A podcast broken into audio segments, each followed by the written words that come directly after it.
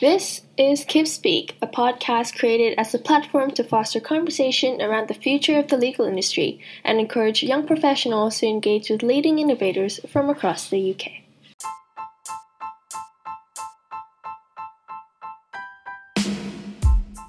Hi, I'm Sheyna. Welcome to KIB Speak.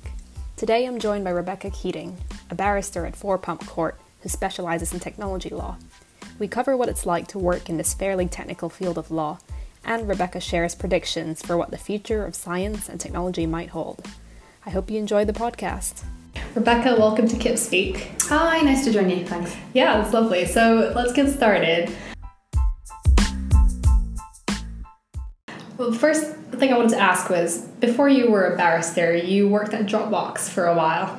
And I wanted to know what was it like to work at a technology company and how did you find a transition to the tech bar? Yeah, so I suppose Silicon Valley um, and even the tech scene in Dublin is obviously very different to Temple. You'll have seen when you walk through it's kind of old buildings and uh, kind of almost like movie set style um, alleyways. So I think working at a tech company, as a lot of people know who have been there, it's quite a it's a cool environment. You know, there's a lot of young people, and um, usually working towards you know quite a, a new goal, and things change quite a lot. Uh, so that was really exciting. And obviously you've got you know the bean bags and the free food, so that's quite nice when you come out of university. Um, yeah, so coming to London, I suppose in some ways the atmosphere is very different. Mm-hmm. Obviously, it's a really old building, and um, it's quite an established profession. Um, you spend a lot of time working on your own in chambers.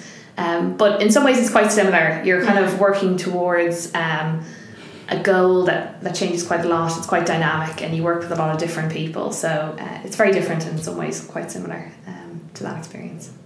Yeah. Uh, what was your role exactly at Dropbox? Uh, so I worked on, they had a graduate program um, mm-hmm. that they started in Dublin. So you started off and you basically um, were trained in, um, different areas of kind of Dropbox for business. So not um, the consumer Dropbox, which um, I suppose a lot of us use kind of on our phones or on our laptops, um, but speaking to companies and getting a sense of if um, Dropbox for business would work for them, and that would involve lots of different things, um, the kind of business they worked in.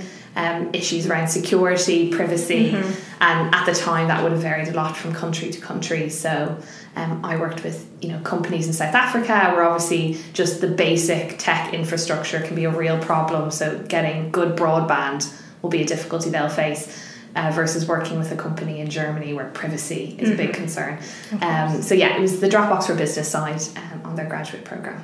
Yeah. Did that sort of feed into you wanting to be a barrister in this area, or was that something you were already considering beforehand? Um, so I studied pure law at university. Mm-hmm. Um, so I definitely wanted to do law. Um, when I started off, I didn't really know what I wanted to do in particular. I did my undergrad dissertation on posthumous digital remains, so regulating all the digital stuff you leave behind. Um, so I was obviously interested in it at that stage. Yeah. Um, and then I got offered the job at Dropbox while I was still doing law. So at that point, I kind of knew I was interested in tech, kind of the legal side, but I didn't know if I'd end up, you know, working in a a tech company doing law or being a lawyer doing tech stuff. Mm-hmm. So um, I suppose at that point I was kind of in between the two. But yeah. yeah, yeah, that's really cool. And I mean, it's been quite a while since you started practice, but how has the practice changed, or what are the sort of emerging areas that you've seen that weren't as discussed before?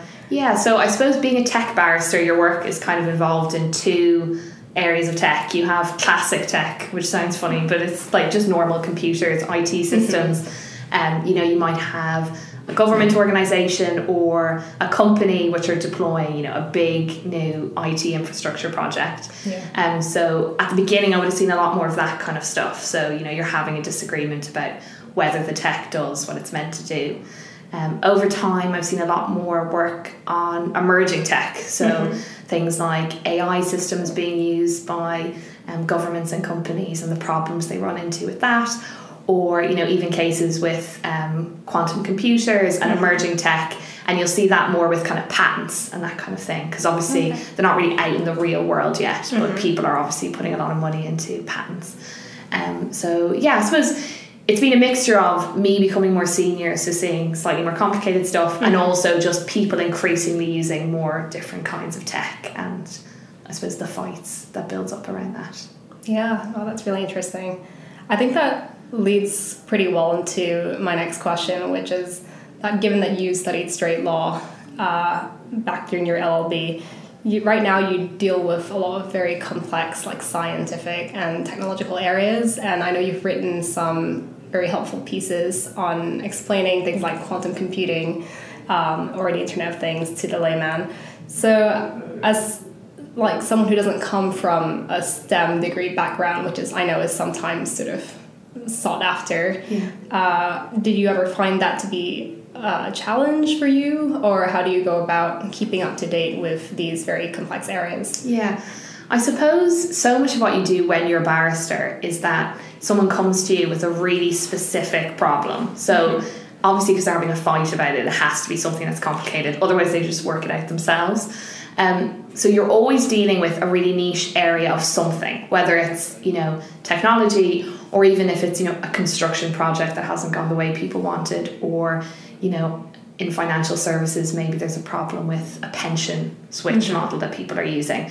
So I feel like as a barrister, you always have to get used to the feeling that you're stepping into the domain of someone else and hmm. trying to get used to that. And it's always going to be difficult, whether it's financial services, tech, construction, and um, even for people that work in you know medical negligence or mm-hmm. anything like that. I think the main thing, though, when you in particular don't come from a STEM background, is having an interest in understanding and learning and being curious about it. Mm-hmm. And I think that's something that makes it a bit easier. I think if you come from a STEM background, you obviously automatically are interested in that and That's true. you're interested in learning about it. Maybe if you come from a law background, you might not be automatically interested mm-hmm. in learning more about tech. So I think the main thing is that curiosity, which mm-hmm. you can have if you're a STEM student or an LLB. You just That's have really to good point. work a bit more on it. Yeah. Yeah. Um, so, for the Society of Computers and Law, you've written for several years now, like predictions for the upcoming year. And I know for 2020 that you identified three areas uh, that you consider to be sort of like emerging.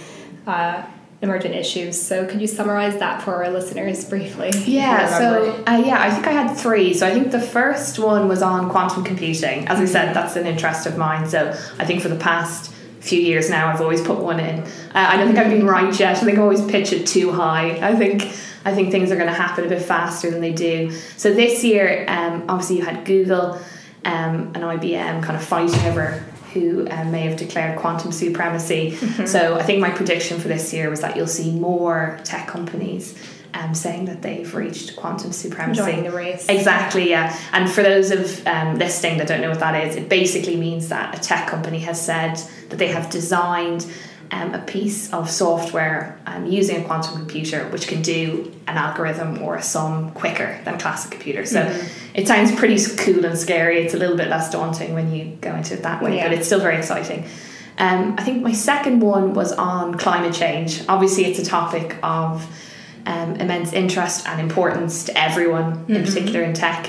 So, my prediction was that tech companies will become more interested in that and we'll see more efforts um, by tech companies to kind of work on. Um, carbon neutralizing efforts and um, ways of essentially locking away carbon, uh, which I think we already see a little bit anyway. We might not see it in 2020, but certainly in this decade, it'll become Yeah, a lot more for sure. important. And the last um, one then was on classic computers. So obviously we use silicon chips and carbon nano chips are a new wave of chips which are both more efficient in terms of the electricity they use, which is great for the environment, but also more, more powerful. Mm-hmm. So my prediction is that we'll see a lot more investment going into that, and hopefully maybe you know a commercial chip being used mm-hmm. as opposed to just in a lab somewhere in San Francisco. So that was my last one. So not forgetting classic computers are obviously still really important. Yeah, So a prediction on that as well. Yeah, no, that's that's really interesting. Well, this is not something that you mentioned in your predictions, and I think not many people would have predicted. But we do live in interesting times, and uh, I know with there's been a lot of knock-on effects of the coronavirus sort of epidemic. Uh, do you foresee a lot more litigation uh, affecting um, your area and other areas of law as a result of what we've seen with the coronavirus outbreaks around the world? Yeah, so I think in terms of the short term, there'll obviously be a lot of impact on, um, I suppose, what we would call delay. So providing services and agreements. A lot um, of industries, in particular tech, rely on you know hardware and things like that being received from you know um, China. Yeah. Um, so that'll obviously in the short term have a big impact on that. I suppose whether we'll see litigation will depend on how practical and pragmatic and understanding people are Yeah. um, of the situation their partners face.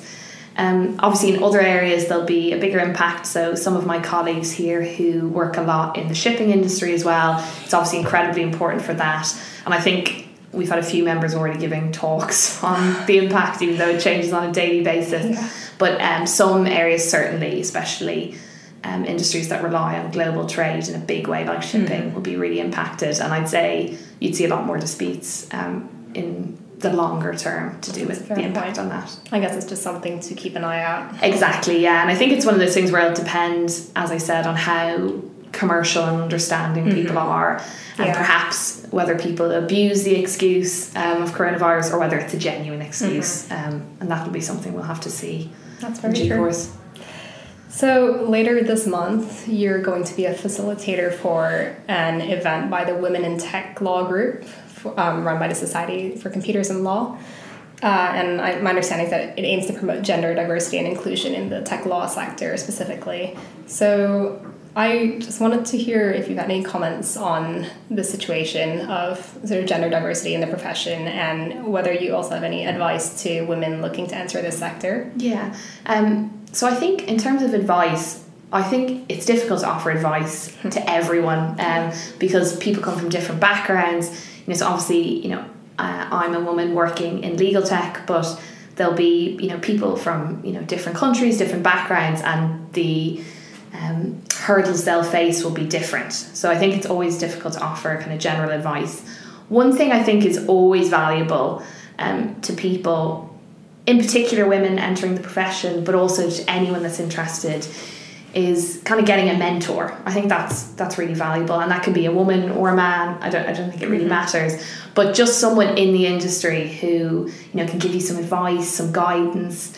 And I think that's really valuable, in particular where you might be someone where the statistics don't represent you in the way that other people are represented. And that's one thing I think is really good about the SCL Women in Tech committee is that you know we organise events and they're open to men, women, non-binary. It, it doesn't matter. It's just all about inclusion um, in the tech industry. And we also provide mentors at SCL. And I think those kind of steps, I would say, um, would be worth taking in advance of entering the profession, and also just throughout. I think I have lots of mentors as well, even though I'm already in Yeah. um, tech and Swiss law. And I think it's having those mentors is the most valuable advice I could give to people. Um, just someone to talk to and to discuss your problems, issues, um, wins, that kind of thing.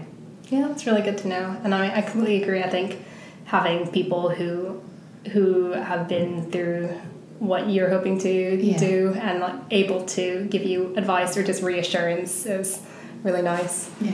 Cool. So we are reaching the conclusion of our interview, but we've asked all our speakers a list of three questions, and the first one that I wanted to get around to is what is the biggest obstacle that, if removed, would make your job easier or more impactful? Yeah, I suppose time, but everyone would say that, wouldn't they? I feel like you know, students at Kings are going to say that. Everyone's going to say, if I could have a time machine, that would be great. Absolutely. Just add a few extra hours to the day. Yeah. Um, I'd probably squander them using like watching Netflix or something. But um, I think that would be my. If I could get more of that, that would be um, pretty good. But yeah. That would be very handy. Yeah.